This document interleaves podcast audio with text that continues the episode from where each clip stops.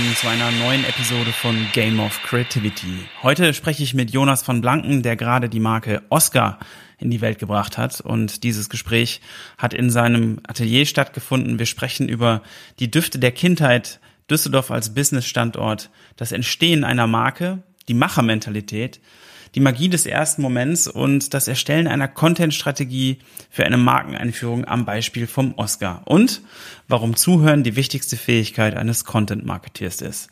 Ich wünsche viel Spaß mit diesem Gespräch mit Jonas, denn es gibt unheimlich viele wertvolle Einblicke und ohne weitere Umschweife gehen wir jetzt direkt in das Gespräch. Viel Spaß!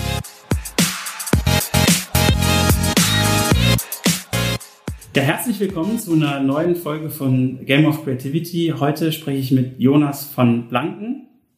Und Jonas ist auf sehr, sehr vielen Spielfeldern unterwegs. Er ist leidenschaftlicher Koch. Er hat unter anderem viele Jahre als äh, Customer Marketing Manager bei Sony gearbeitet und heute ist er Inhaber der von Blanken GmbH und berät Unternehmen im Bereich Social Media Strategie und integrierter Content Strategie. Er ist Founder und CEO bei Oscar Deutschland und er hat damit eine Marke geschaffen, die handgemachte Naturpflegeprodukte in Deutschland kreiert und herstellt. Und ähm, wir werden jetzt gleich ganz tief einsteigen in Jonas Themen.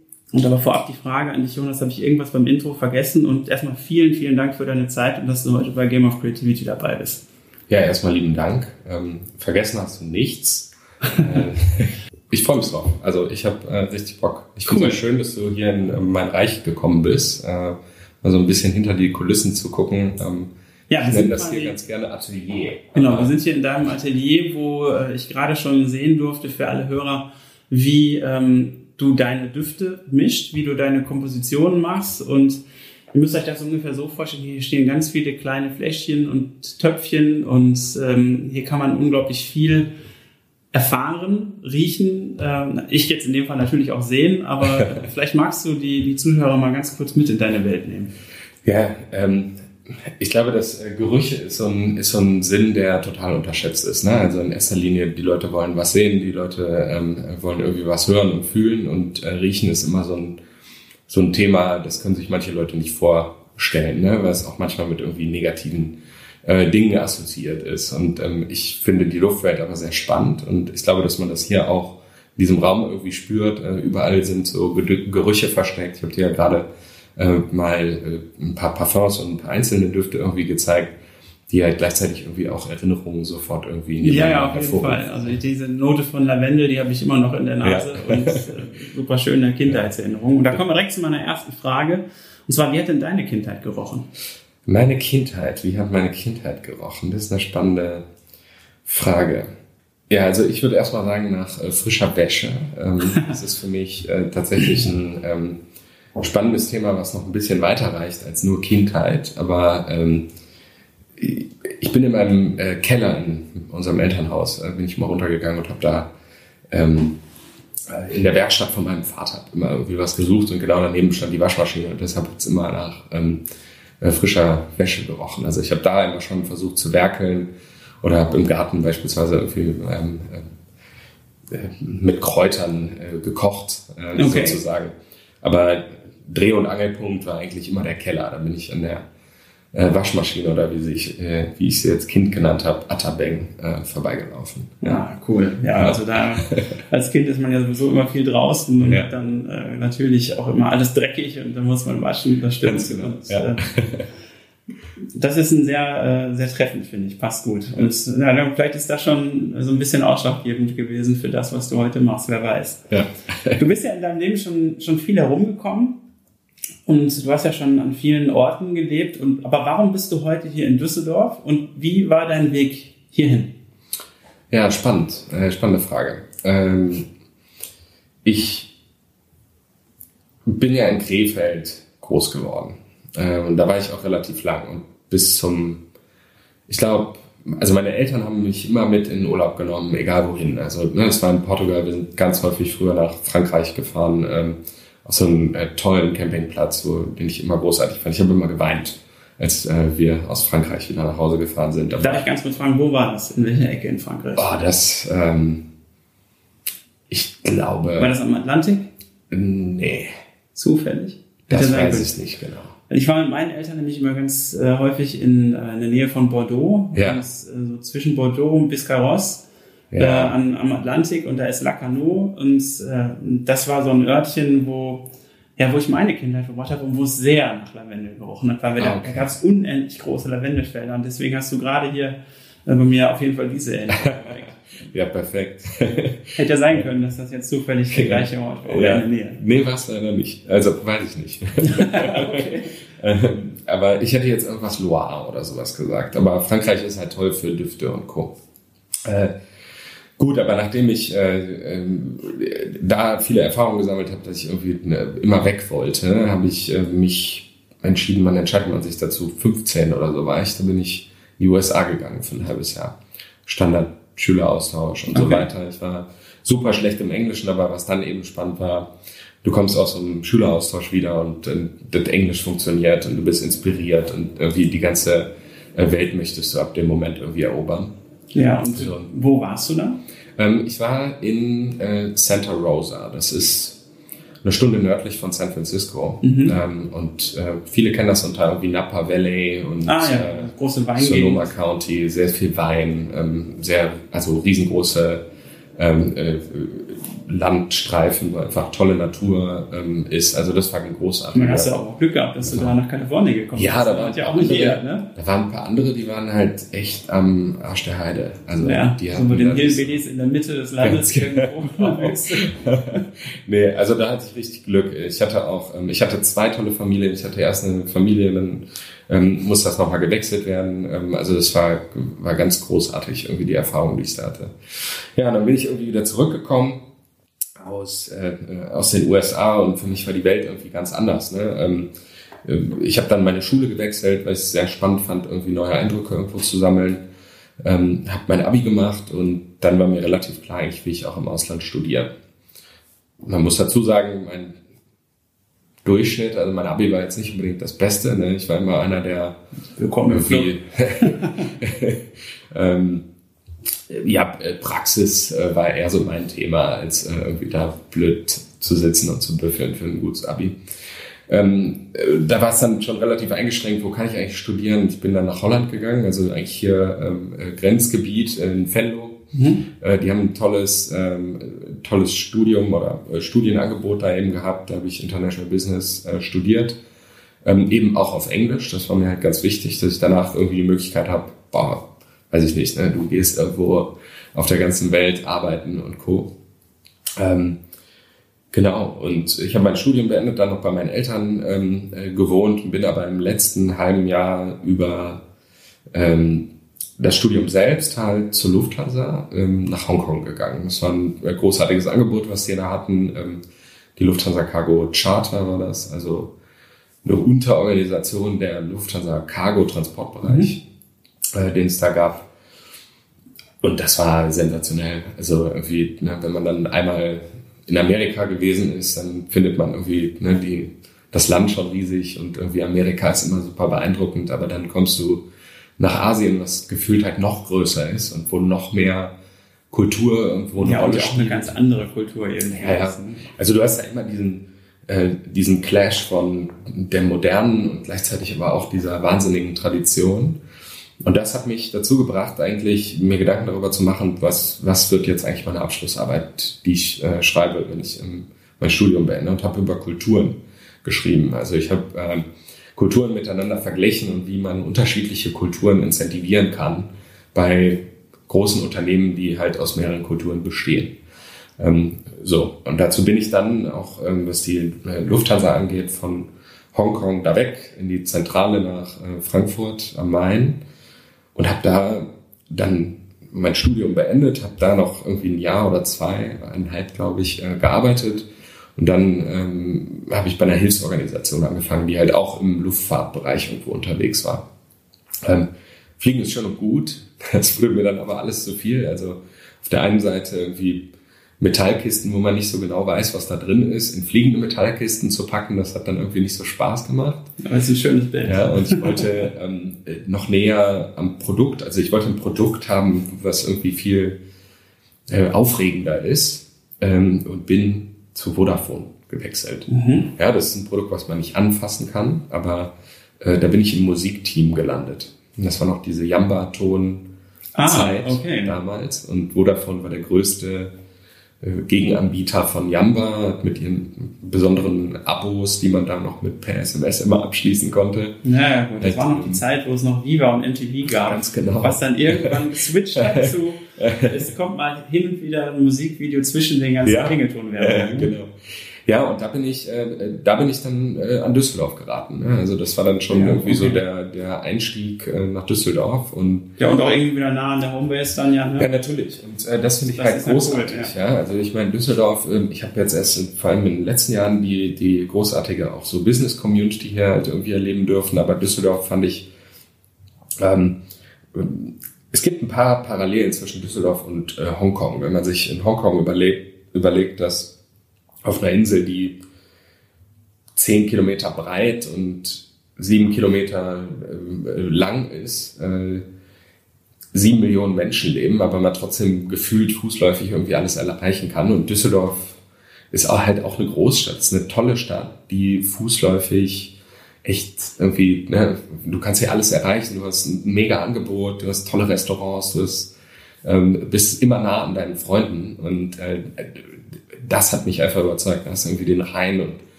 diese, ähm, ja. den Ausblick. Gleichzeitig bin ich nur 15 Minuten von meinen Eltern weg. Das ist halt äh, top. Ne? Kannst mal eben kurz rüber jetten.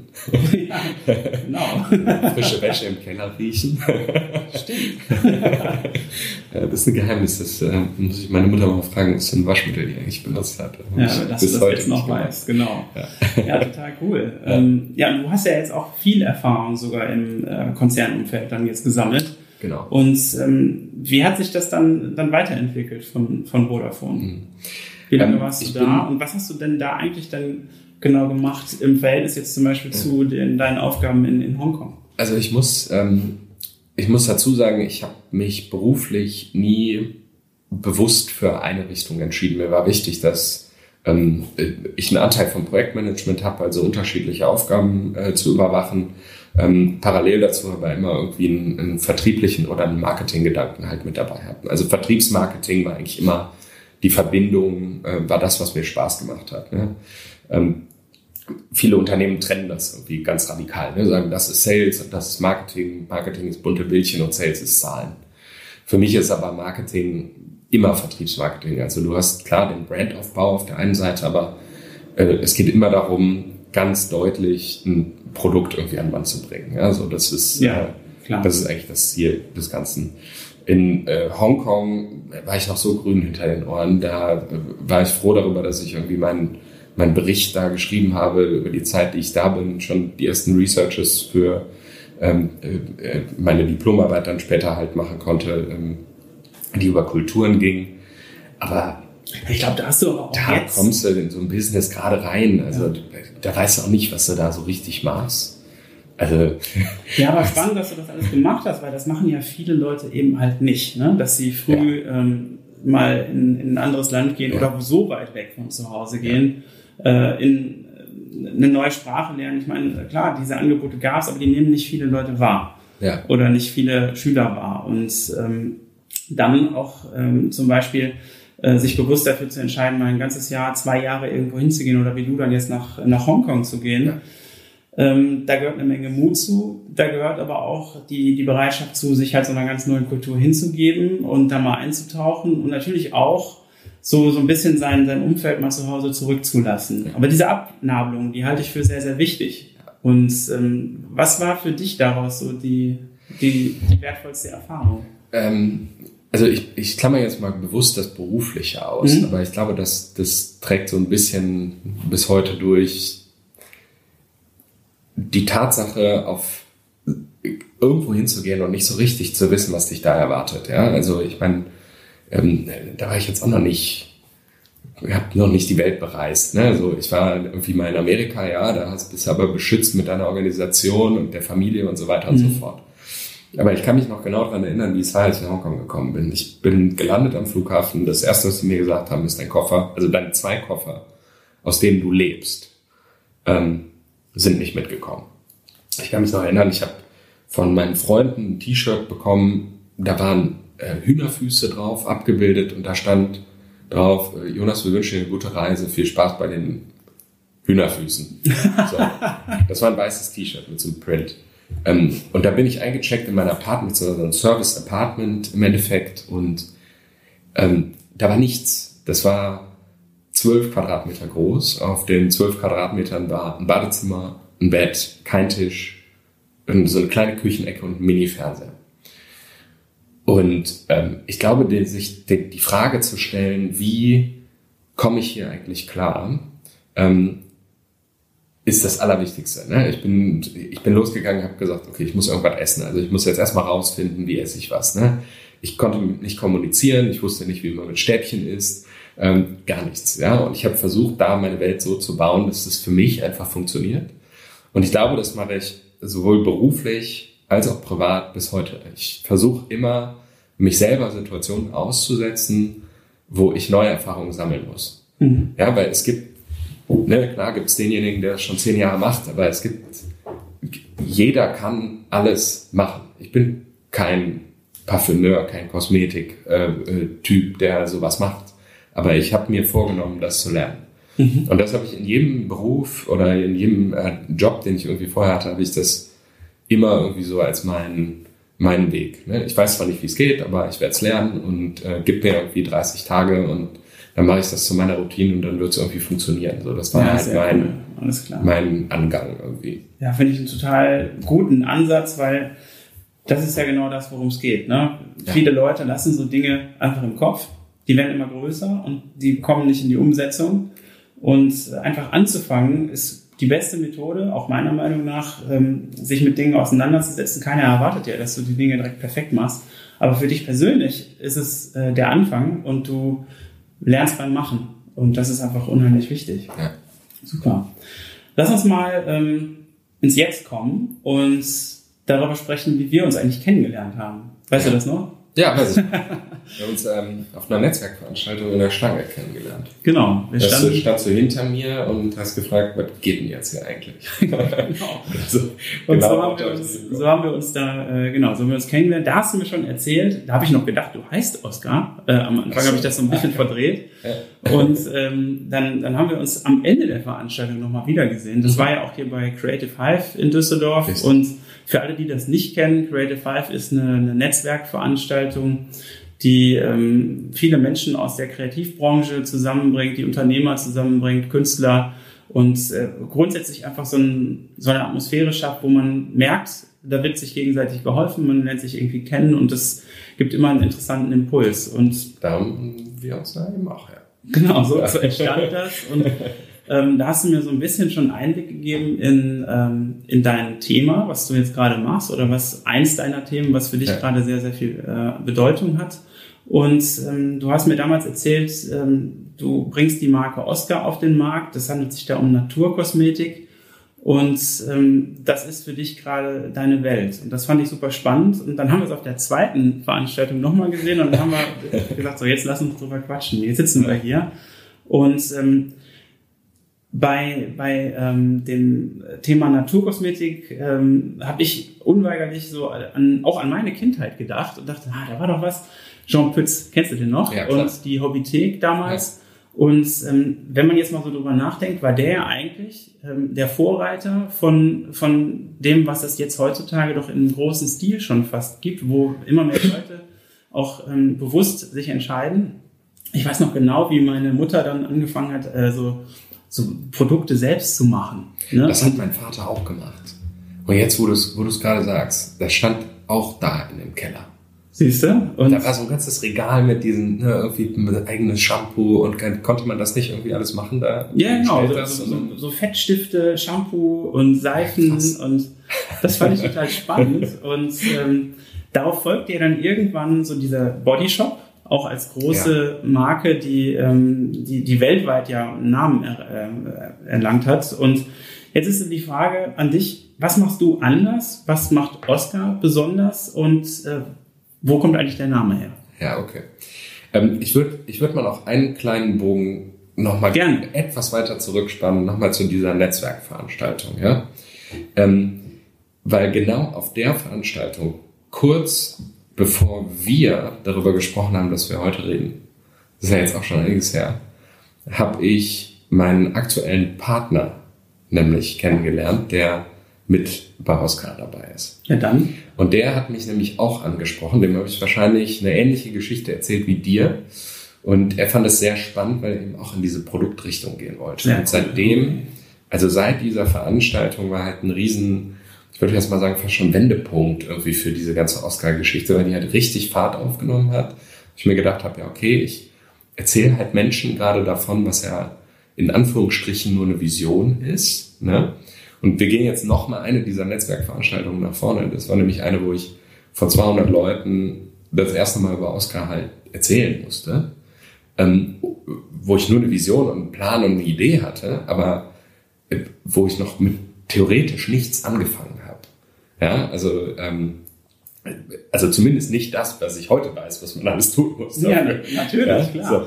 Ähm, genau, aber äh, das war für mich ein ganz, ganz spannender Punkt, dass, dass ich ähm, auf einmal, wenn man mit anderen Leuten darüber redet, sehr viel Feedback bekommt. Und dieses Feedback ist super notwendig, um die nächsten Schritte zu planen. Ne? Also was mache ich eigentlich jetzt als nächstes, Absolut. um auf diesem Weg irgendwie, ähm, ich sage jetzt mal, ne, die, die unterschiedlichen äh, äh, Wegbegleiter irgendwie dann auch bei Stange zu halten, dass man denen was Neues erzählen kann. Ne? Klar.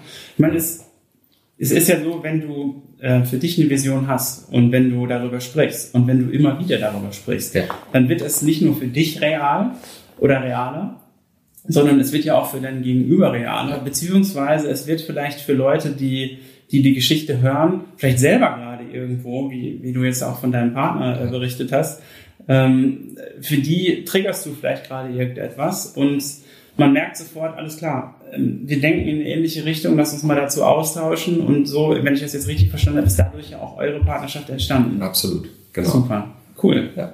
Also ist schon äh, äh, spannend. Du hattest vorhin noch die Frage, wie kam dann eigentlich Oscar als Name und äh, wie, was ist eigentlich dann aus der Idee entstanden, seitdem wir irgendwie gesprochen haben? Genau, also wie, genau, die Frage war, woher kommt der Name und daran anschließend vielleicht, was macht Oscar jetzt ähm, besonders oder ja. was macht Oscar aus? Aber lass uns das mal der Reihe nach. Das ist ja ein, ein super spannendes Feld. Ja. Und ich sehe, äh, ja auch noch für alle Hörer, ich sehe jetzt hier eine ganze Produktrange, die es geben wird. Und es wird ja irgendwie angefangen haben.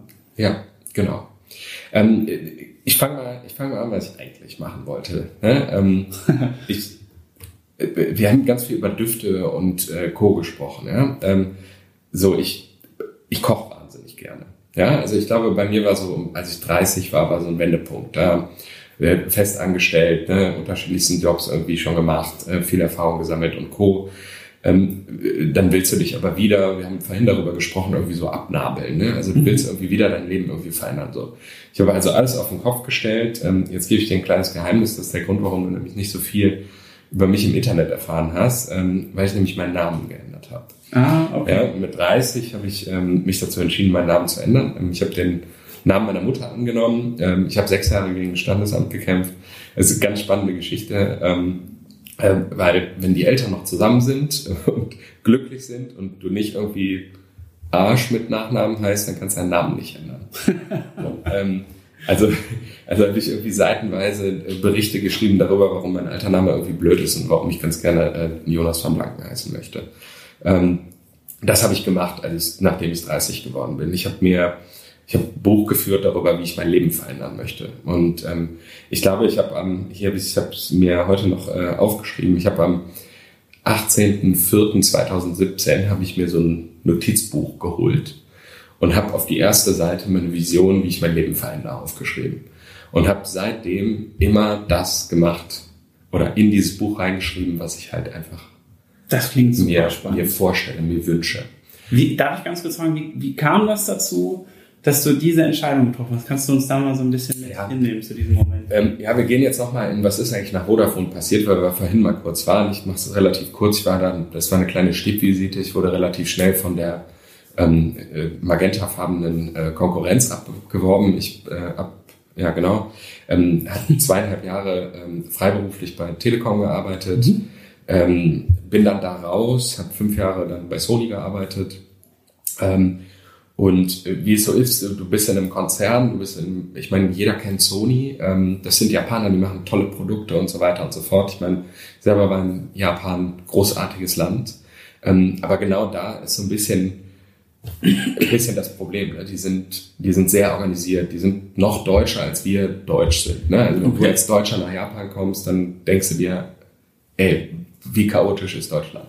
Äh, jedenfalls, jedenfalls, das ist so, ähm, ich bin, ich bin grundsätzlich jemand, ne, viele Wege führen nach Rom und ähm, ne, die meisten gehen in einen Weg und ich gehe immer einen anderen.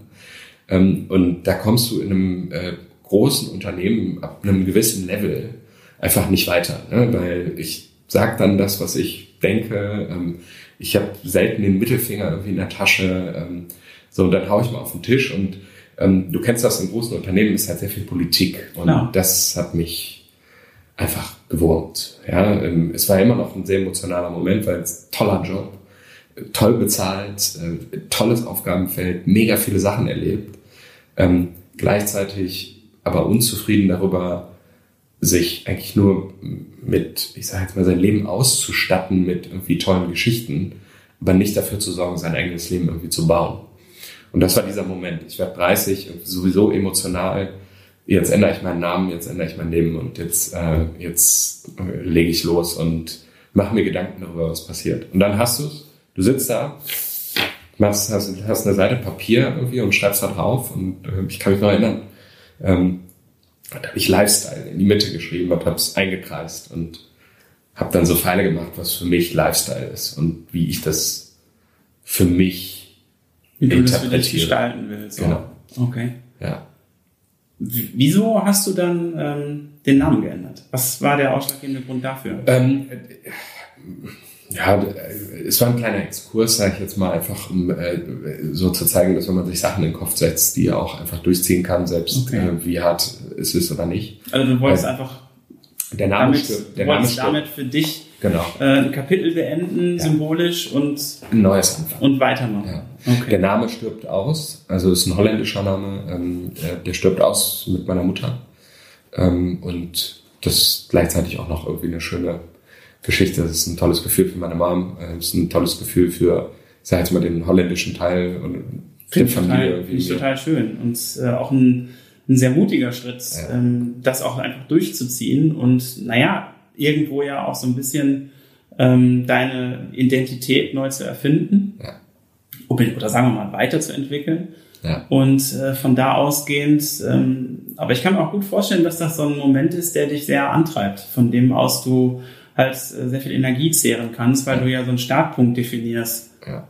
Okay. Ja, du musst ja, also stell dir mal vor, du heißt ab morgen anders und du kannst entscheiden, was Google über dich weiß.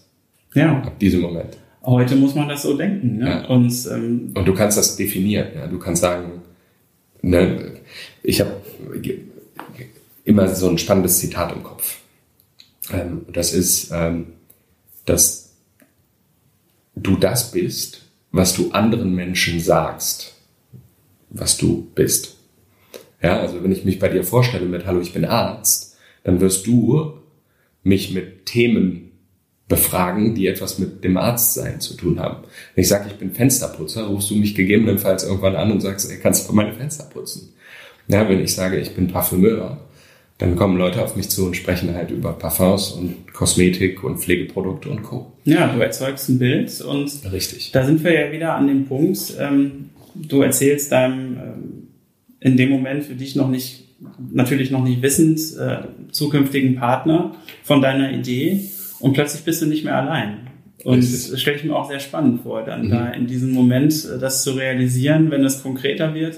Ja. Und äh, wie ging das dann weiter mit äh, Oscar und wie entsteht das? Genau. Ähm, äh, jetzt zur Entstehungsgeschichte an für sich. Ähm, ich wollte, also meine Vision war, ein Parfum zu machen. Ich wollte Parfümeur. Ich finde diese Welt, die, die, also die finde ich wahnsinnig spannend. Ja. Ich glaube auch, ich bin, ich koche nur deshalb gerne, weil man da sehr regelmäßig mit Zutaten zu tun hat.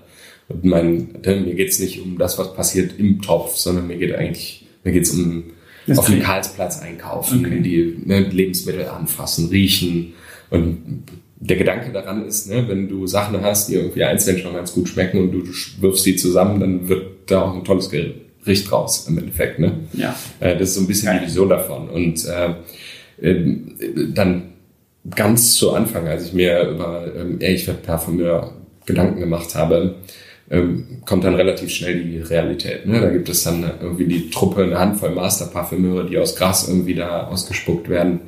Ähm, eine Millionenindustrie, Marketinggelder, die ausgespuckt werden ohne Ende und du bist auf so einem Markt mit einem Produkt, was vielleicht toll riecht, aber es eigentlich gar keinen Nutzen hat. Ne? Du, der eine sprüht, sprüht sich damit ein und findet es gut, der nächste, der sagt, oh, geh mir weg damit. Ähm, und deshalb brauchte ich ein Transportmittel. Und dieses Transportmittel war für mich Kosmetik. Ich habe selber gerne Pflegeprodukte, also natürliche Pflegeprodukte, Naturkosmetik habe ich selber gerne verwendet. Mhm. Ähm, da gibt es ein paar einschlägige Marken, die mich inspiriert haben. Ähm, Aesop kennst du mit Sicherheit, äh, Grown Alchemist, die machen das ganz toll. Ähm, sind super Marken, die auch ein tolles Vorbild irgendwo darstellen. Mhm. Ähm, genau, aber dann habe ich, ne, viele Wege führen nach Rom, habe ich mir gedacht, ich gehe jetzt meinen eigenen Weg. Und ähm, ich wollte eben nicht die, ich sag mal, ähm, schwedische Marke sein mit äh, skandinavischem Touch. Äh, ich wollte nicht die neuseeländische Marke sein, die irgendwie schon im Kern alleine funktioniert, weil die Marke an für sich, irgendwie Neuseeland hört sich toll an und Schweden oder Skandinavien hört sich toll an. Ähm, wenn man dann aber sagt, ja, ich will eine deutsche Marke sein, dann weiß ich nicht. Ne? Made in Germany ist eher so Ingenieurskunst und halt ein paar andere Sachen, aber mhm. jetzt nicht eine schöne Kosmetik. Ja, verstehe. Ja, du hast okay. bei Düften hast du sehr viel Frankreich oder Italien, ne? das ist das, aber wie kann man aus Deutschland kommen und trotzdem irgendwie sowas Sinnliches, Tolles machen? Und dann habe ich mir gedacht, äh, ja, ich feiere das. Also ich feiere die Herkunft des Produktes. Ne? Und meine Partner, die sind alle hier rum verstreut, also sitzen in Kalkal, in Wuppertal, in Förder. Also das ist alles irgendwie aus der Region. Also jeder Bestandteil dieses Produktes kommt irgendwie aus der Region. Ähm, und jetzt habe ich mir gedacht, gut, dann muss da auch ein deutscher Name ran. und ähm, ja, Oscar ist es dann geworden. Okay, und das hat einfach für dich ähm, in dem Moment gepasst. Das hat aber jetzt keinen Bezug zu, zu dir äh, so, oder zu einem jemand aus seiner Familie oder irgendeiner Person. Das hat einen ganz witzigen Bezug, muss okay. ich sagen. Es ist äh, unser Nachbarshund. Ähm, hieß so. Ich habe den ah, Hund nie gesehen. ich wusste nicht, was für ein Hund ist. Du hast den Namen immer nur gehört. Ne? Ja, genau. Es war so eine. das ist da geil. war so eine Wand, äh, so, eine, so, eine, so eine Hecke. Und dahinter war ein Herr, der eine ganz tiefe Stimme hatte. Der hat immer seinen Hund gerufen, hat immer Oscar der gerufen. ähm, und ja, wenn man nach einem Namen sucht, so, dann habe ich ein paar deutsche Namen irgendwie so aufgeschrieben. Ähm, und plötzlich Assi. Ne? Dann war der da. Okay. Ich habe es aufgeschrieben und habe mir gedacht, boah ja, das ist irgendwie, der Klang des Namens ist toll. Ähm, der ist über die ganze Welt bekannt. Jeder kennt die Oscars. Ähm, der hat irgendwas Hochwertiges, Edles. Man kann nicht so ganz nachvollziehen, wo kommt er eigentlich her. Also kommt er aus dem germanischen Raum oder kommt er aus anderem Raum. Also ne, du hast sogar in ähm, Südamerika gibt es viele mit dem Namen Oscar. Ähm, und das finde ich, das finde ich ganz spannend. Und der letzte Punkt war für mich ganz wichtig. Wenn ich meine Produkte irgendwann mal in Asien verkaufe, dann klinge ich wenigstens deutsch. Weil das lieben die da drüben. Stimmt. Dann wird es auch noch was anderes aussehen. ja, ja, genau. Ja, sehr cool. Ja, danke für den, für den Einblick, ähm, wie, wie dein Weg dahin war. Mich würden jetzt noch ein paar Dinge interessieren, jetzt mal ähm, direkt auf, auf Oscar bezogen oder auch auf den, ähm, auf das, wie du deine Produkte ähm, kreierst und auch ja jetzt umsetzt. Also du hast, hast du mit einem ähm, Dermatologen oder mit einem Labor da zusammengearbeitet für die Entwicklung und die Herstellung und wie, wie geht man denn sowas an, wenn man jetzt neu mit so einem Thema startet. Ähm, hast du dann mit deinem Partner zusammen dann vielleicht auch schon äh, Kontakte dann äh, gehabt, die, die ihr da angehen konntet? Oder wie, wie geht man das an? Ja. So in Kürze. In Kürze. Äh, mit Google. Verstehe. Nein, man weiß natürlich, man weiß natürlich, man weiß natürlich gar nicht, wonach man sucht. Ja, du gibst irgendwie, du fängst an, irgendwas zu suchen im Internet und sagst, okay, wer macht mir das jetzt? Und ähm, Trial and Error ist, glaube ich, äh, die größte Lehre, die ich in der Zeit, wie finde ich eigentlich die richtigen Partner, rausgefunden habe. Und ähm, ich, ich habe gesucht nach einem Labor beziehungsweise nach einem Hersteller für White Label Kosmetik. Das mhm. war eigentlich ähm, äh, mein Anfang und bin über 35 Ecken bin ich an einen tollen Partner aus Kalka äh, gelangt. Ähm, ist ein Familienunternehmen. Ich bin da hingefahren. Ich habe gesagt, hallo. Also ich habe denen erst meine Vision erzählt. Ich bin da hingefahren und habe ähm, gesagt, ich habe eine Idee. Könnt ihr mir dabei helfen, die umzusetzen? Und ähm, habe eine Präsentation gezeigt. Da war auch die Idee der Marke schon da. Da war auch die Idee irgendwie, wie könnte das Packaging aussehen. Ähm, das war irgendwie alles schon in meinem Kopf. Und bin da hingefahren, habe gesagt, das ist das, wie das Produkt sein soll. Könnt ihr das für mich umsetzen? Und die haben ein Labor, die füllen ab die haben tolle Partner drumherum, die Etiketten machen und äh, so weiter. Ja, perfekt. Okay. Und darüber bin ich halt daran, äh, daran gelangt. Und ähm, ich glaube, dann fängt das auch mit, einer, mit einem weißen Blatt Papier an. Die haben mich gefragt, wie soll das Produkt denn für dich sein? Und äh, dann war mir relativ klar, ich möchte Naturkosmetik haben, ich möchte ein äh, veganes Produkt haben, ich möchte ein Unisex-Produkt haben. Mhm. Und das ging alles in mein Briefing äh, mit rein und ähm, ich glaube, Männer sind sehr kompliziert, was Kosmetik angeht. Du kannst gerne gleich mal die Handcreme ausprobieren, weil das ist so ja. Dreh- und Wendepunkt äh, für Männer, die sagen, ja klar, gib mir gerne irgendwie mal Kosmetik, aber Handcreme, bleib mir weg.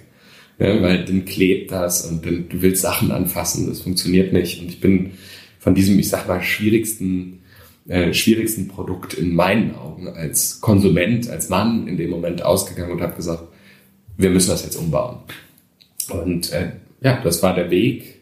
Ich muss mein Handy den wir, da, können. Den genau. wir da gegangen sind. Ähm, ja, und äh, jetzt sind die Produkte fertig und äh, jetzt sind die großartig. Geil. Klasse. Und ähm, wo fängt denn bei dir Natur an und wo hört das auf? Was, was heißt das für dich?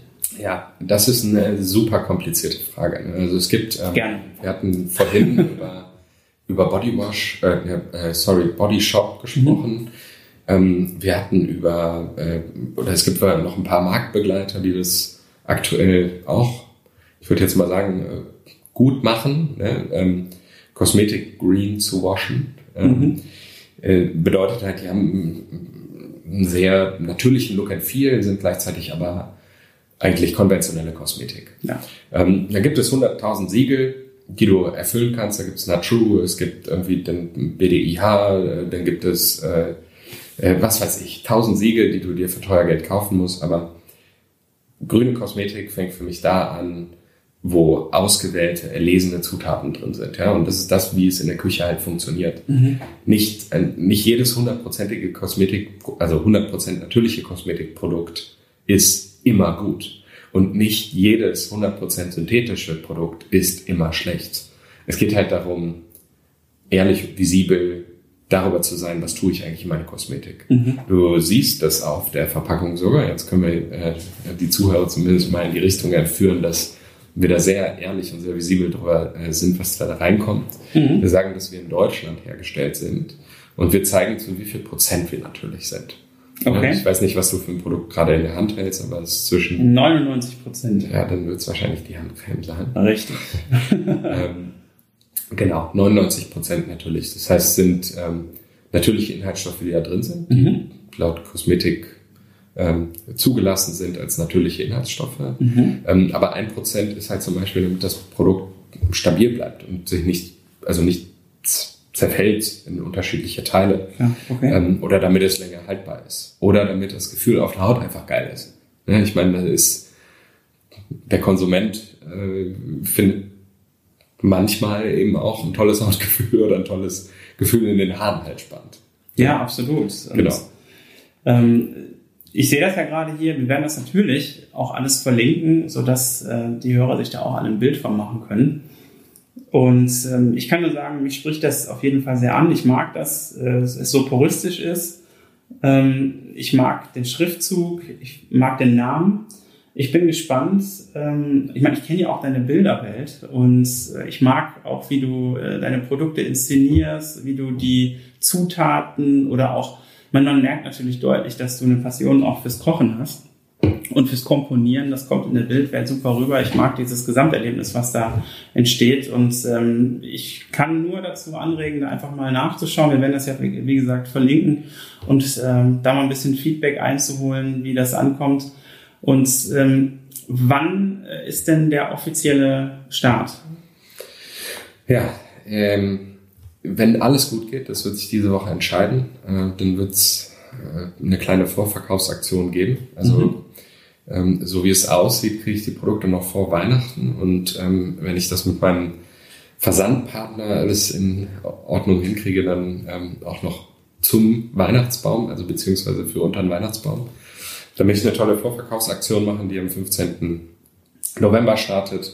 Ähm, für jede Bestellung ähm, gibt es einen Parfum gratis und bis Weihnachten geliefert. Cool. Also das heißt also, dieses Jahr kommen die äh, kleinen Schätzchen noch raus. Alles klar. Und ja. wenn das soweit ist, dann werden wir das natürlich auch verlinken. Ja. Ähm, was ist denn dein Ziel mit Oscar? Wie stellst du dir das etwas langfristiger vor? Ja, ich, ähm, wie macht man das so schön, wenn man ein Unternehmen schafft? Ne? Dann fängt man eigentlich so mit der Vision und mit der Mission äh, an. Ne? Das ist, du setzt dich in den Raum, schreibst das wieder auf, was du irgendwie haben willst. So, und ähm, mein Traum ist halt generell, eine, eine Welt voller Genuss zu schaffen. Ne? Genuss kann alles sein. Das kann irgendwie fühlen sein, das kann schmecken sein, das kann hören sein, das kann sehen sein und halt vor allem eben dieses Riechen sein. Ähm, und ich glaube, dass ich Oscar auch in die Richtung irgendwann bewegen werde, was da noch zusätzlich zu den Pflegeprodukten halt kommt. Äh, das entwickelt sich jetzt, mhm. nachdem ich festgestellt habe, wie das angenommen wird. Ähm, meine Mission ist aber eigentlich, die, ähm, die Düfte der Welt halt einzufangen oder die Aromen der Welt einzufangen und sie halt ähm, Menschen zu zeigen. Ja. Sehr spannend, cool. Ja, und äh, das ist natürlich auch die Hürde. Also du sprichst gerade irgendwie den Instagram-Kanal an. Was ich da versuche, ist halt nicht nur nicht nur Menschen in die Richtung zu bewegen, zu verstehen, wie Duft eigentlich funktioniert, sondern eben auch digital Menschen zu zeigen, wie Duft funktionieren kann. Super ja. spannend. Du, kommst, du nimmst mir quasi meine nächste Frage so ein bisschen vorweg. ähm, was mich total interessieren würde, ist, ob du uns mal mit in die Schuhe nehmen kannst, wie du jetzt Oscar als Marke geschaffen hast und was so deine digitale Strategie auch dahinter ja. ist. Okay. Ja, ähm, ich ja, du hast ja einen Instagram-Account, der hat ja mittlerweile sogar, äh, ich glaube, über 13.000 äh, Follower schon, obwohl ja. die Marke ja eigentlich noch gar nicht richtig gelauncht ist. Und ja, ich habe die ersten Produktbilder vor zwei Wochen, vor einer Woche das erste Mal hochgeladen. Also vorher war es immer nur, dass ich über die Inhaltsstoffe gesprochen habe, über ähm, einzelne Bestandteile der Duftnoten gesprochen habe. Ähm, ich habe versucht, Oscar als ähm, Produkt zu positionieren, welches halt nicht mit Her also nur aus Herkunft ähm, oder als Markenwert Herkunft sieht oder als oder besondere Natürlichkeit oder besondere, äh, weiß ich nicht, äh, Technik, die da drin steckt, sondern mir, bei mir ging es immer darum, das Produkt als ein Produkt, was aus der Genusswelt kommt, irgendwo mhm. darzustellen. Ne? Und das sieht man in den Düften. Und diese Düfte habe ich auf dem Instagram-Kanal versucht zu erklären. Und das hört sich relativ schwer an, wenn man da das erste Mal irgendwie vorsetzt, aber äh, vielleicht machen wir einfach mal ein Spiel. Ne? Ähm, ja, klar, gerne. Ähm, wenn ich dich jetzt frage, was dein, dein Lieblingsessen ist, dann würdest du sagen... Doch, Kohlroller, nein. ja, okay, nein, nein, das war Quatsch. Aber mein Lieblingsessen ist tatsächlich, ähm, ich würde sagen, asiatisch. Ja. Und das hat ja per se schon auch natürlich eine gewisse Duftwelt. Ganz genau. Ne? Ganz genau. Also wir machen da jetzt mal den Exkurs asiatisch. Wir gehen in die vietnamesische Küche, die ich Perfekt. ganz spannend finde. Ähm, Auch meine Lieblingsküche. Ähm, und dann äh, zum Beispiel gehst du in so einen kalten Nudelsalat oder sowas oder lauwarmen Nudelsalat. Mhm. Da hast du ganz viele Gewürze und Aromen drin, die, wenn ich dich frage, du einzeln benennen könntest. Wenn ich dich jetzt nach deinem Lieblingsparfum frage, dann sagst du? Dann sage ich äh, Comme de Garçon. Comme de Garçon. Und das heißt, wie heißt es? In Intus oder Intus 3 oder so. Mhm. Boah, ich frage mich nicht so. genau, wie es heißt. Aber das, das sind zwei Kopfnoten in diesem Duft. Ja, ich habe befürchtet, dass die Frage kommt. Genau. Ähm, ja. Ist schwer zu sagen. Es ist ein sehr schwerer Duft. Es ist ein sehr Es ist, riecht so ein bisschen wie ähm, Automechanik, äh, also so Öl und das fand ich ziemlich faszinierend damals okay. und ähm, das hat mich nicht losgelassen bis jetzt. Ja, und äh, genau das, was jetzt eigentlich kommt, ne, du, du kannst nicht so ganz beschreiben, wie es eigentlich funktioniert, deine Nase. Ja? Du, du magst den, du sagst, ja, finde ich gut. Ähm, und dieses, du kannst aber ganz genau benennen, was irgendwie in der Speise drin ist. Wusstest du, dass du zu 80 Prozent mit deiner Nase schmeckst? Du kannst aus deiner Zunge ja nur ähm, ne, süß, sauer, salzig, bitter, herb auseinanderhalten. That's it. Ja, im ja. Gegensatz zu den Raubkatzen, wie ich neulich in einem Gespräch mit meinem kleinen Sohn gelernt habe. Das wäre ein Raubkatzenboot. Die haben nämlich im Rachen, äh, im Mund ein zusätzliches Sinnesorgan, mit dem die Gerüche schmecken können. Schmecken können. Okay. Und deswegen können die zum Beispiel ihre Beute auf kilometerweite Entfernung schon wittern. Das war Vielleicht sollte ich mir mal eine Raubkatze als Sparringspartner für die Duftentwicklung besorgen. Ja, interessant. Aber dadurch, dass wir Menschen das nicht können, ja. kommst du ja jetzt genau. ins Spiel. Genau, weil ich versuche ähm, gerade die Düfte halt, die aus der Küche kommen, in, ähm, zusammenzufassen, darüber halt sehr deutlich zu sprechen mhm. und äh, die in meine Produkte halt mit reinzubringen. Ne? Also ich mache jetzt einfach mal ein Beispiel. Ich habe äh, die Handseife ist ein Produkt, was sehr äh, frisch ähm, reinigend halt riechen soll. Ähm, ich habe äh, eine Orangenblüte gewählt. Ähm, die geht so in dieses Zitrusartige. Die meisten Zitrusnoten, die riechen aber immer nach Klostein. Ja, also wenn du so Zitrone, Limette und so weiter in den Duft machst, dann hast du direkt Klostein an den Händen. Das fand ich nicht gut. Orangenblüte hat so ein blütiges Aroma. Oder, ne, das ist irgendwie schöner. Ähm, und grünes Gras. Und wenn du dann an einen Smoothie denkst, den man, ne, wo verwendet man in der Küche grünes Gras? Eigentlich gar nicht ähm, so einen richtig grünen, quietschegelben Smoothie, der so ganz leicht nach Orange, dann bist du relativ schnell schon in der Welt, mit der du dir gerne auch die Hände waschen würdest. Mhm. Ja? Ähm, asiatische Küche, hast du gesagt. Ähm, wie wär's mit äh, Muskat und Zitronengras? Ja, ich ja, Und das ist die Handcreme. Ne? Das ist ähm, ein Duft, der auch sehr zitronig ist, aber das Zitronengras hat halt irgendwie noch so was leicht holziges, äh, schönes, äh, man geht irgendwie so in, in den südostasischen Raum, ähm, was die Aromenwelt irgendwie angeht. Ähm, das Muskat äh, kennt man meistens aus äh, im Kartoffelpüree, ich ein bisschen Muskat irgendwie rein. Von Oma aus dem Kartoffelpüree, ja. äh, ganz genau.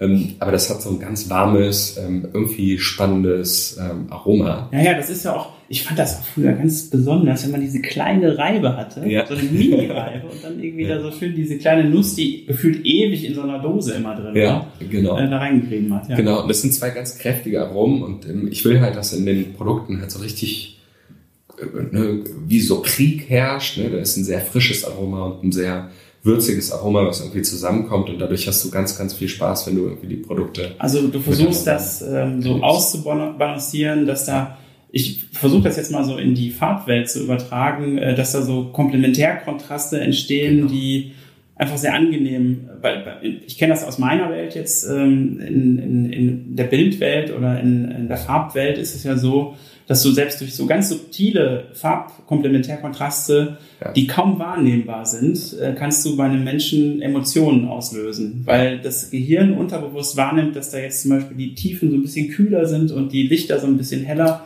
ja. so ein bisschen wärmer und dadurch entsteht ein wohliges Gefühl. Und das geht ja auch ja. wahrscheinlich genauso Absolut. über den Geruchssinn. Genauso spielt das. Ne? Also klar, wir haben äh, Geruchsrezeptoren in der Nase und die können äh, ganz, ganz, ganz viele Sachen irgendwie aufnehmen. Ja?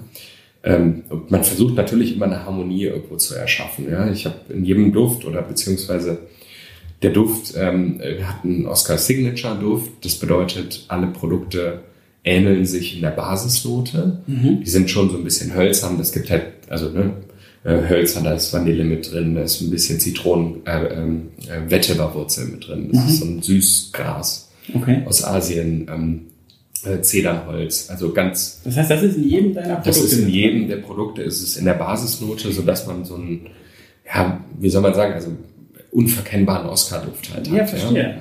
Ja, ähm, und darauf, Ziemlich smart. und darauf balancieren halt einfach diese äh, Duftnoten, die ich äh, versucht habe, ähm, in der Küchen der Welt halt einzufangen. Und das ist nicht nur eine Story, ich meine, es ist so, ähm, wenn du an Japan denkst, äh, dann hast du auch irgendwie äh, gewisses Duftbild jetzt schon im Kopf. Selbst wenn du noch nicht in Japan warst, kannst du dir vorstellen, wie Japan gegebenenfalls riechen könnte. Mhm. Ähm, du hast, ähm, ich, äh,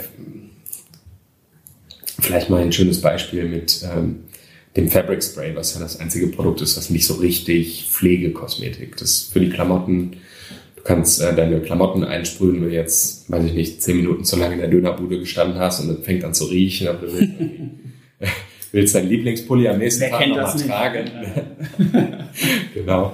Ähm, dann kannst du dein, ähm, deine Kleidung damit einsprühen und ähm, du hast halt einen tollen Duft einfach wieder. Das ist sowas wie Febreze im Endeffekt. Du hast ab jetzt schon einen Stammkunden. Das ist genau das, was ich brauche, ähm, was ich gerne einfach dabei haben möchte. Ja, geil. Man hat es einfach, ähm, irgendwie gibt es ja immer so eine Situation, wo du denkst, ja. ha. Ja. Und wenn es ist, kann ich das nochmal anziehen? Ja. Geht das noch?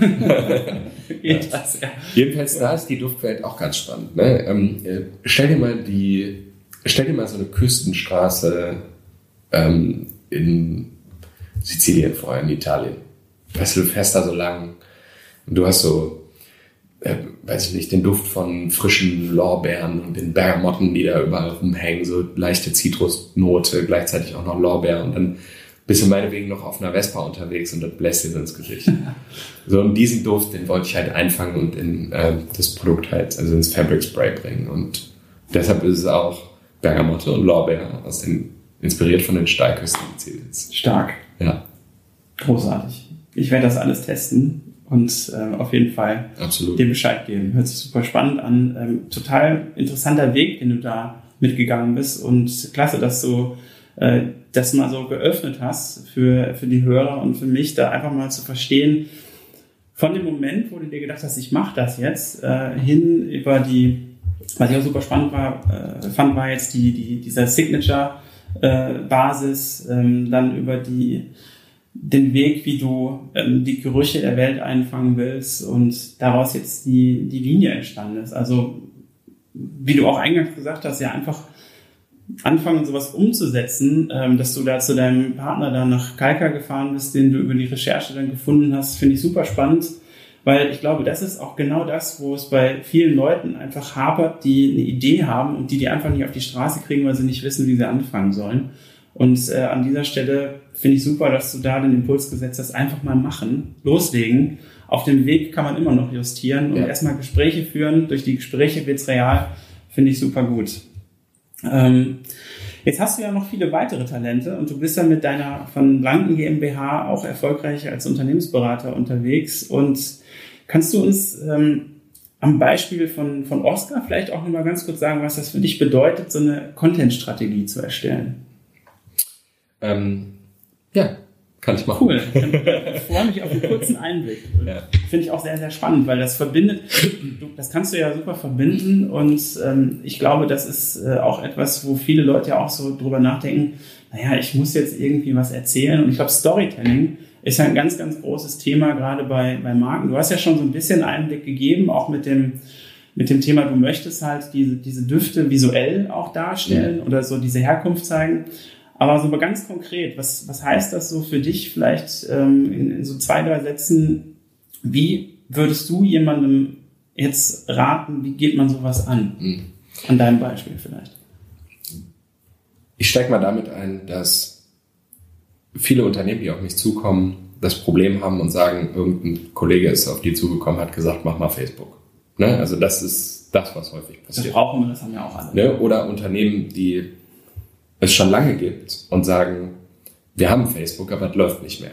Ja, weil du mit Strategien, die vor vielleicht drei, vier, fünf Jahren entwickelt worden sind, mhm. bis heute versuchst, damit zu fahren. Das hat sich aber alles verändert. Ja, also ne, die Netzwerke machen es dir schwieriger, irgendwie äh, kostenfrei Reichweite zu, zu, bekommen, weil die den Algorithmus verändert haben. Ähm, äh, Firmen müssen immer mehr Mediageld in die Hand nehmen ähm, und merken aber auch, das ist nicht so ganz erfolgreich. Und ähm, Menschen werden halt tagtäglich von, weiß ich nicht, über 10.000 Werbebotschaften halt ähm, vollgemüllt, fast ja, schon. Oder ne? so, ja. Was ähm, soll ich das Kind beim Namen nennen, ja. Und deshalb ist das Storytelling beziehungsweise eine Content-Strategie eigentlich das, wo du als Unternehmen halt nicht mit dem klassischen werblichen Inhalt um die Ecke kommst, wo drauf steht, hey, jetzt hier 3,99 Euro, das ist ja fast schon nur Sales, ne, aber äh, du hast ein Plakat und da steht ein Preis drauf und äh, kauf mich jetzt ein und dann am besten mhm. noch zwölf Werbebotschaften. Ähm, Hauptsache ist voll, ne? Ja. war ja teuer. genau. genau. Ähm, genau, und äh, äh, in, in, ich würde sagen, in Content-Strategien oder integrierten Content-Strategien ähm, gehst du halt in täglichen Posts, ähm, übermittelst du Menschen eine Story, ja, die einfach nahbarer wirkt und viel, viel näher am Unternehmen ist als die platte Werbebotschaft, die man so nach außen treibt. Und da kommt man eigentlich zum Problem schon, ähm, wenn du nämlich täglich was notwendig ist, um das zu tun, ein bis zwei, vielleicht dreimal auf allen Social Networks ähm, posten muss, äh, dann kommst du auf, keine Ahnung, über 3000 Content Pieces, die du im Jahr halt herstellen musst. Und äh, viele Unternehmen tun sich da schwer. Momentan haben die ihren Content ausgelagert äh, bei Agenturen. Ne? Da wird dann äh, angefragt, wie viele Bilder da irgendwie geschossen werden müssen.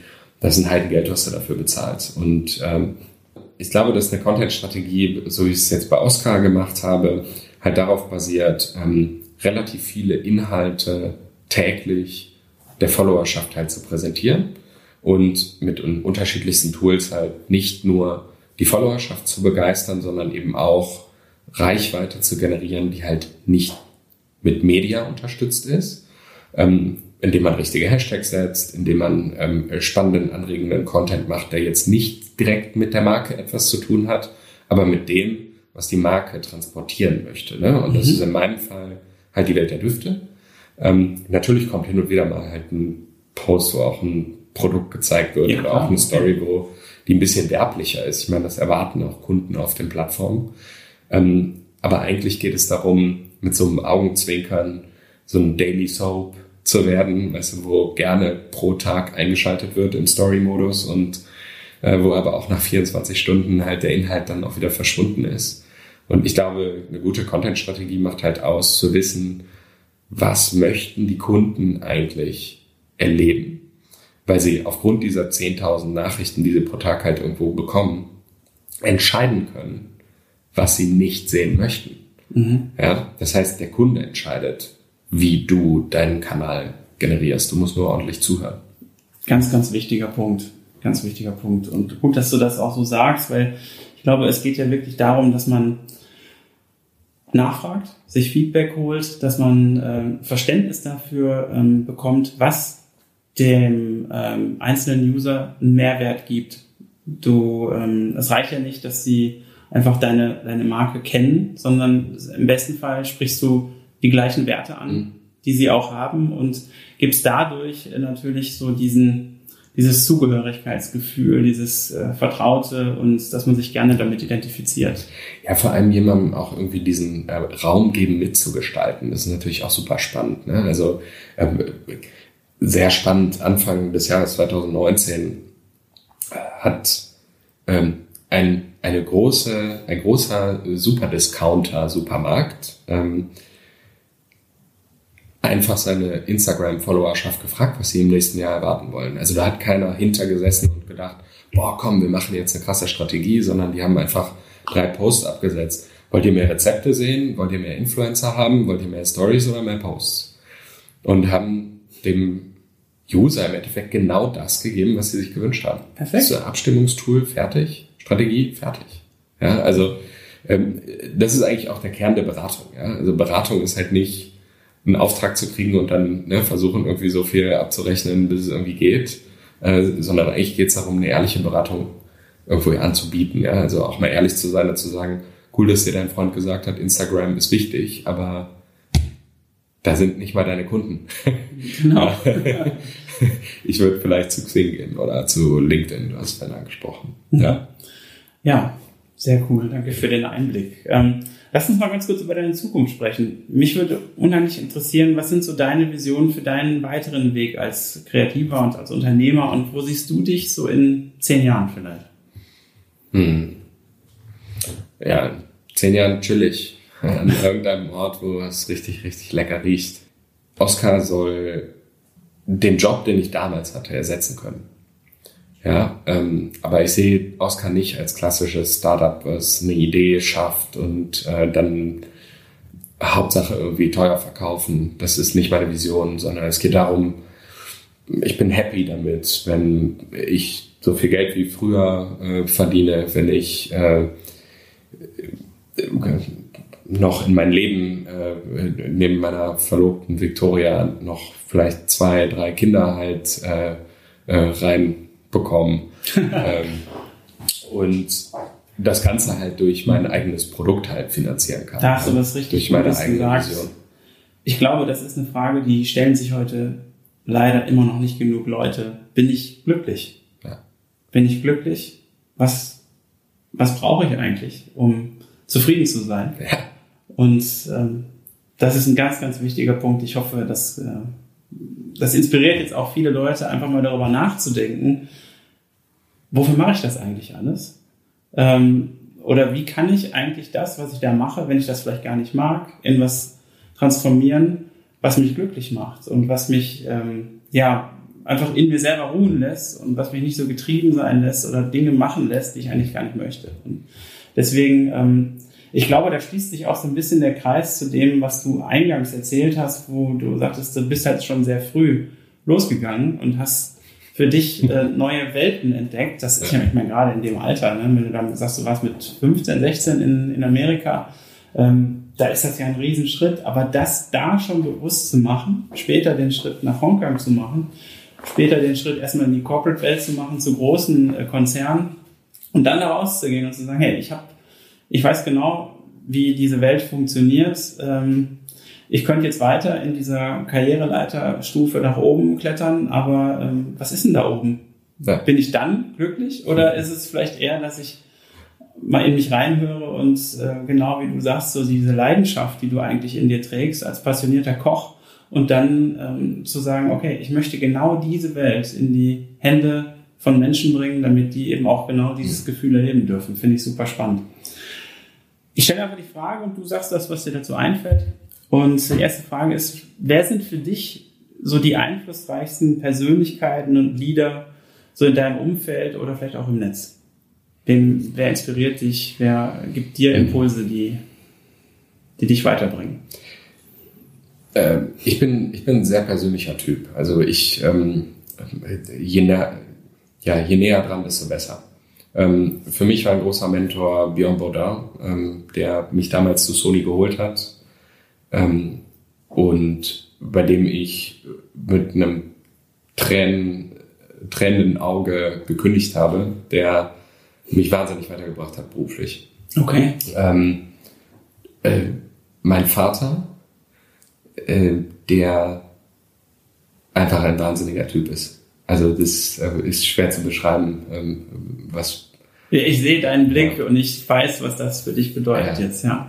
Ich Ähm, spüre das. Okay. Ja, ich versuche es noch gleich noch mal in Worte zu fassen. Was, Ja, ich glaube, das hat jeder verstanden. Okay. Also das ist schon cool. ähm, äh, in einem Atemzug muss man dazu halt meine Mutter nennen, ähm, die mit einer einzigen Weisheit genau das, was wir in der ganzen Zeit besprochen haben, eigentlich äh, äh, kommuniziert. Sie sagt jedes Mal, wer weiß, wofür es gut ist. Mhm. Ja, selbst bei schlechten Dingen, bei guten Dingen, bei Sachen, wo ich nicht weiß, was passiert, wer weiß, wofür es gut ist. Das sagt sie. Und ähm, ja, das ist meine Hauptinspiration ähm, für mein Tun. Cool. Weil das ist, ich sehe das auch so, ich bin mittlerweile mehr als überzeugt davon, dass es keine Zufälle gibt, dass Dinge passieren, weil wir eine Energie ausstrahlen, die Dinge anzieht. Und das kann sowohl negativ als auch positiv sein, aber alles, was passiert, hat irgendeinen guten Grund. Das ist so meine persönliche Überzeugung. Das mögen vielleicht viele anders sehen, aber ich habe in meinem Leben die Erfahrung gemacht, dass alles, was passiert ist, irgendwann für mich einen ganz klaren Sinn gemacht hat und dass es alles zum Guten war. Ja. Und deswegen äh, kann ich da absolut nachvollziehen, was du äh, über deine Mutter sagst. Was würdest du deinem jüngeren Ich aus heutiger Sicht mit auf den Weg geben? Lass uns mal zurückgehen zu, du Ja. gehst gerade nach Amerika. Einfach machen. Ja. Geil. Brauchen wir gar nicht mehr zu sagen. Nee, brauchen wir noch nicht. Hast du für dich wichtige Routinen in deinem Leben? Ja, alles. Was heißt alles? Vom Aufstehen bis zum Schlafen gehen. Kannst du das mal ein bisschen aufklären? Ähm, ich stehe morgens auf. Ähm, dann mache ich mir einen Kaffee. Einen kleinen Kaffee, also nur einen Espresso. Dann ziehe ich mich an und fahre zum Sport. Da mache ich eigentlich immer dasselbe Programm. Also nicht immer dasselbe Programm, das ist abwechselnd. Ja, aber ähm, meistens eine Stunde. Dann komme ich nach Hause, dann frühstücke ich eine Kleinigkeit, wenn überhaupt. Und ähm, so fängt, muss mein Tag anfangen, äh, sonst bin ich erstmal durcheinander. okay. Ja, genau. hat man ja auch schon einiges geschafft. ähm, genau, nein, aber ich, ähm, ich halte viel von Routinen. Also ich glaube, dass ähm, Routinen in, in Kleinigkeiten ähm, dafür sorgen, dass man mehr Energie für die Dinge hat, wo man Energie aufwenden muss. Mhm. Also der Exkurs, wie mein Morgen stattfindet, liegt halt nur daran, dass ich dann zumindest äh, 9 Uhr habe, Dinge schon erledigt habe, motiviert bin, weitere Dinge zu tun, ähm, ohne viel Energie zu verschwenden, auch wenn ich beim Sport war. Ja. ja. Ja, also du bist schon mal im Tag, du hast, äh, bist genau. gestartet, dein Organismus läuft und Richtig. du bist eigentlich dann ready, die, die, die Impulse von außen aufzunehmen. Ne? Ja. Ja, okay, cool. Wozu kannst du heute leichter Nein sagen als vielleicht noch vor einigen Jahren?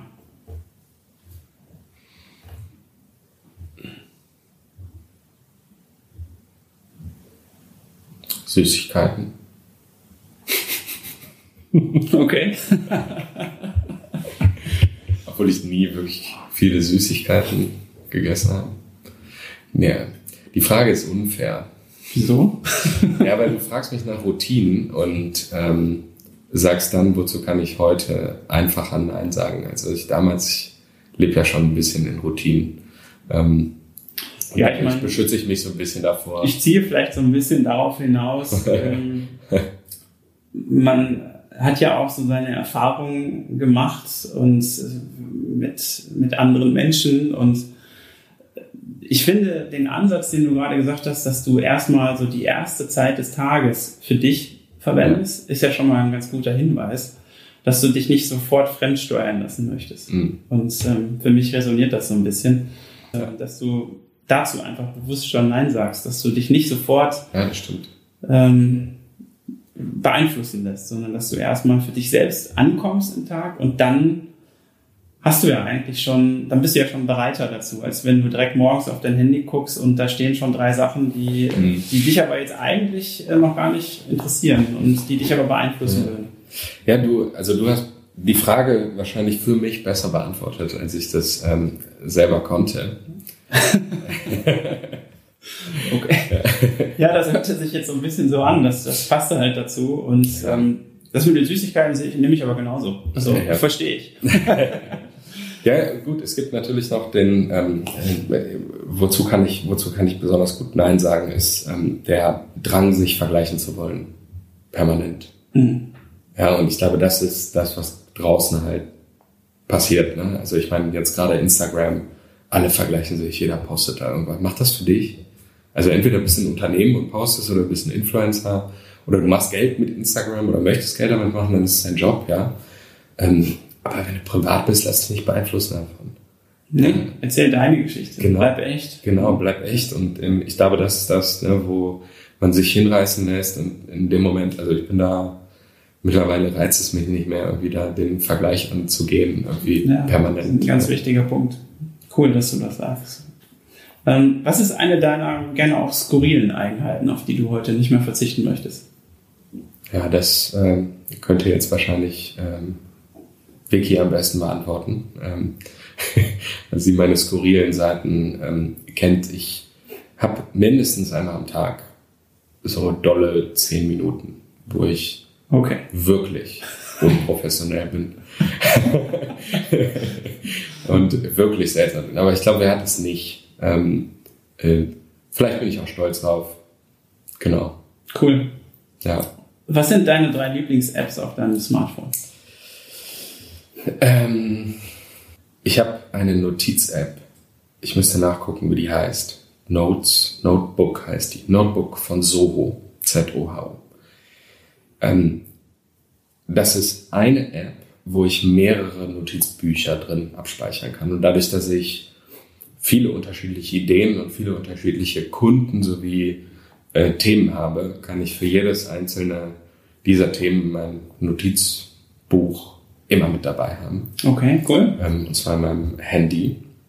Äh, dann WhatsApp ist, glaube ich, für jeden ähm, eines der wichtigsten Kommunikationstools. Ähm, das, was ich nicht gut finde an WhatsApp, ist die Möglichkeit, dass man dort Geschenkeorganisationsgruppen halt haben kann.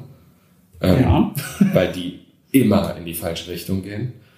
Und äh, die letzte App, die ich benutze, ist der Timer für meinen Sport. 45 Sekunden Belastung, 15 Sekunden Pause. Alles klar. Ja.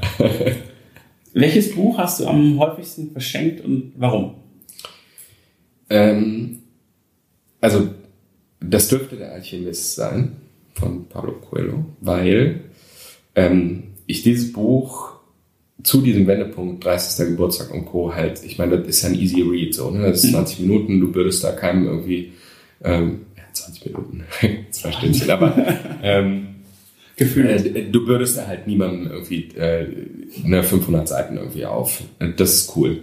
Ich finde die Sichtweise spannend, weil das trifft, trifft so ein bisschen auf mich zu, ne, immer was Neues ausprobieren, weil das, es kann nichts schief gehen, du kannst immer wieder zurück. Ähm, ja. Das zweite Buch, ich habe aber tatsächlich noch eins, was mhm. auch wichtig war für meinen Prozess, ist ähm, Tim Ferriss mit der Vier-Stunden-Woche. Mhm.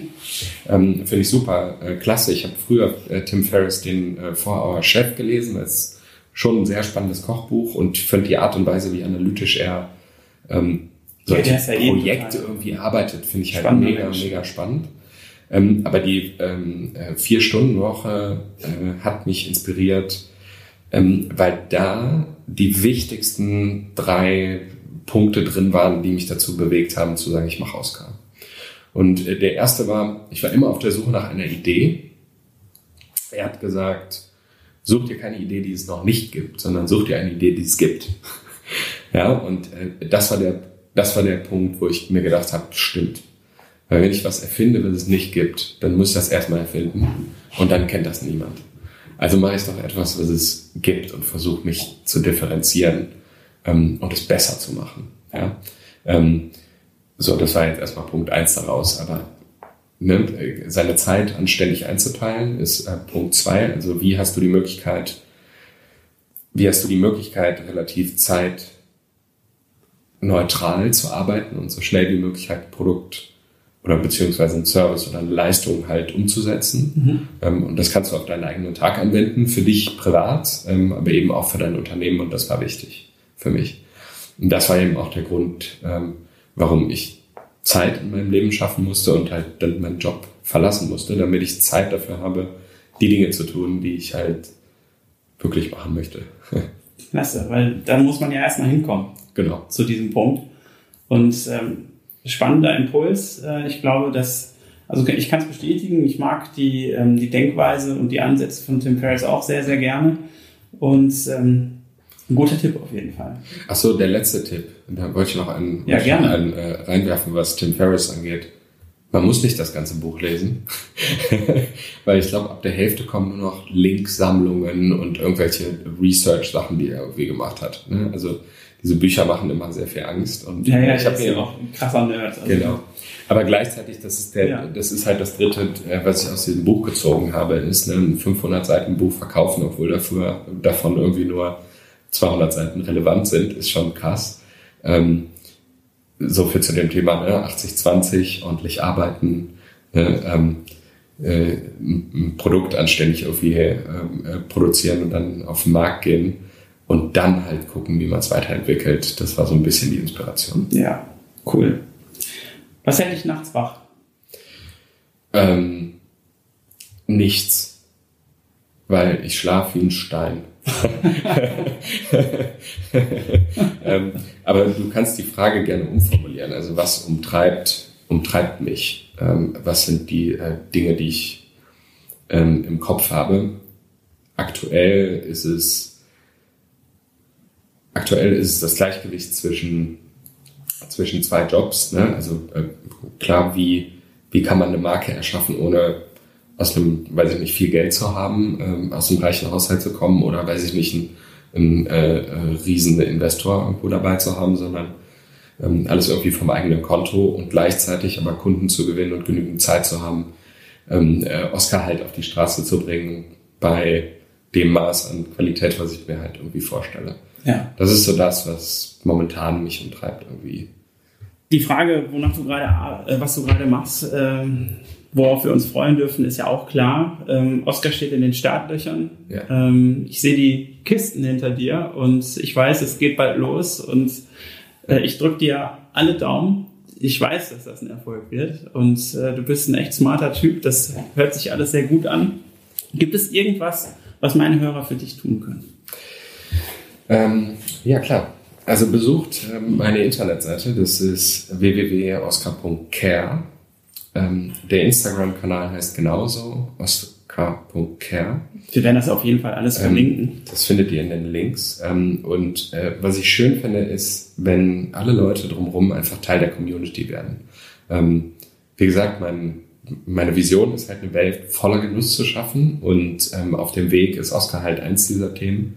Ähm, und ich glaube, dass ich ganz viele Menschen in diese Richtung ähm, führen kann. Und ähm, das heißt, ähm, schaut euch das mal an seid mal neugierig und ähm, ja, cool, werdet Teil.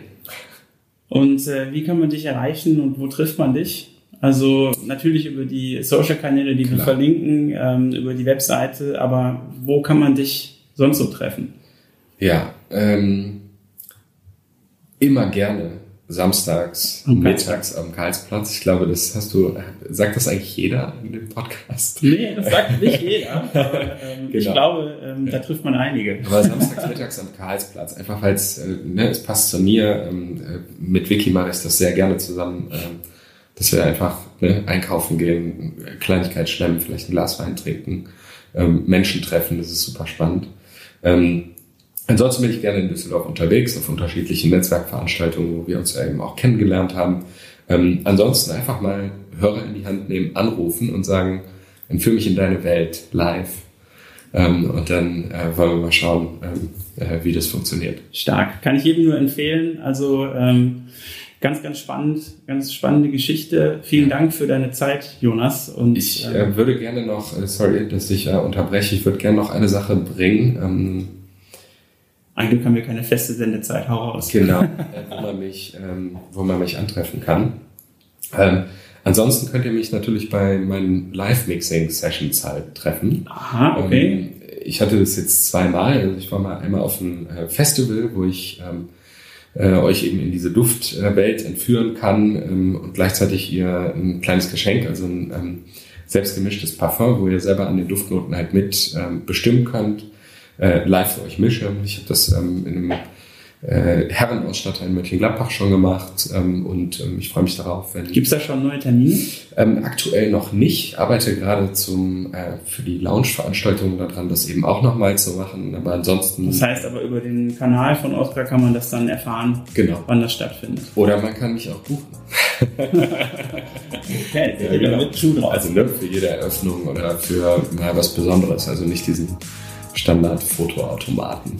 Alles klar. Vielleicht mal ja, warum nicht den, den Signature-Duft für eine Hochzeit mal machen? Ne? Ganz genau. Oder für einen coolen Event, alles klar. Richtig. Jonas, ganz, ganz lieben Dank für deine Zeit und für die spannenden Einblicke und vor allem für die vielen, vielen persönlichen Geschichten. Hat mich mega gefreut, dass wir da mal so tief eintauchen durften. Ganz lieben Dank. Vielen, vielen Dank. Cool.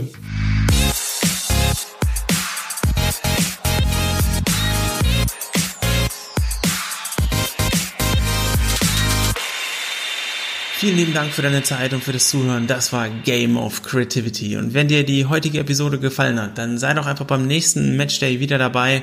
Und wenn du jemanden kennen solltest oder jemanden in deinem Netzwerk hast, für den dieser Podcast ebenfalls eine Inspirationsquelle oder eine gute Unterhaltung sein könnte, dann empfiehl Game of Creativity gerne weiter.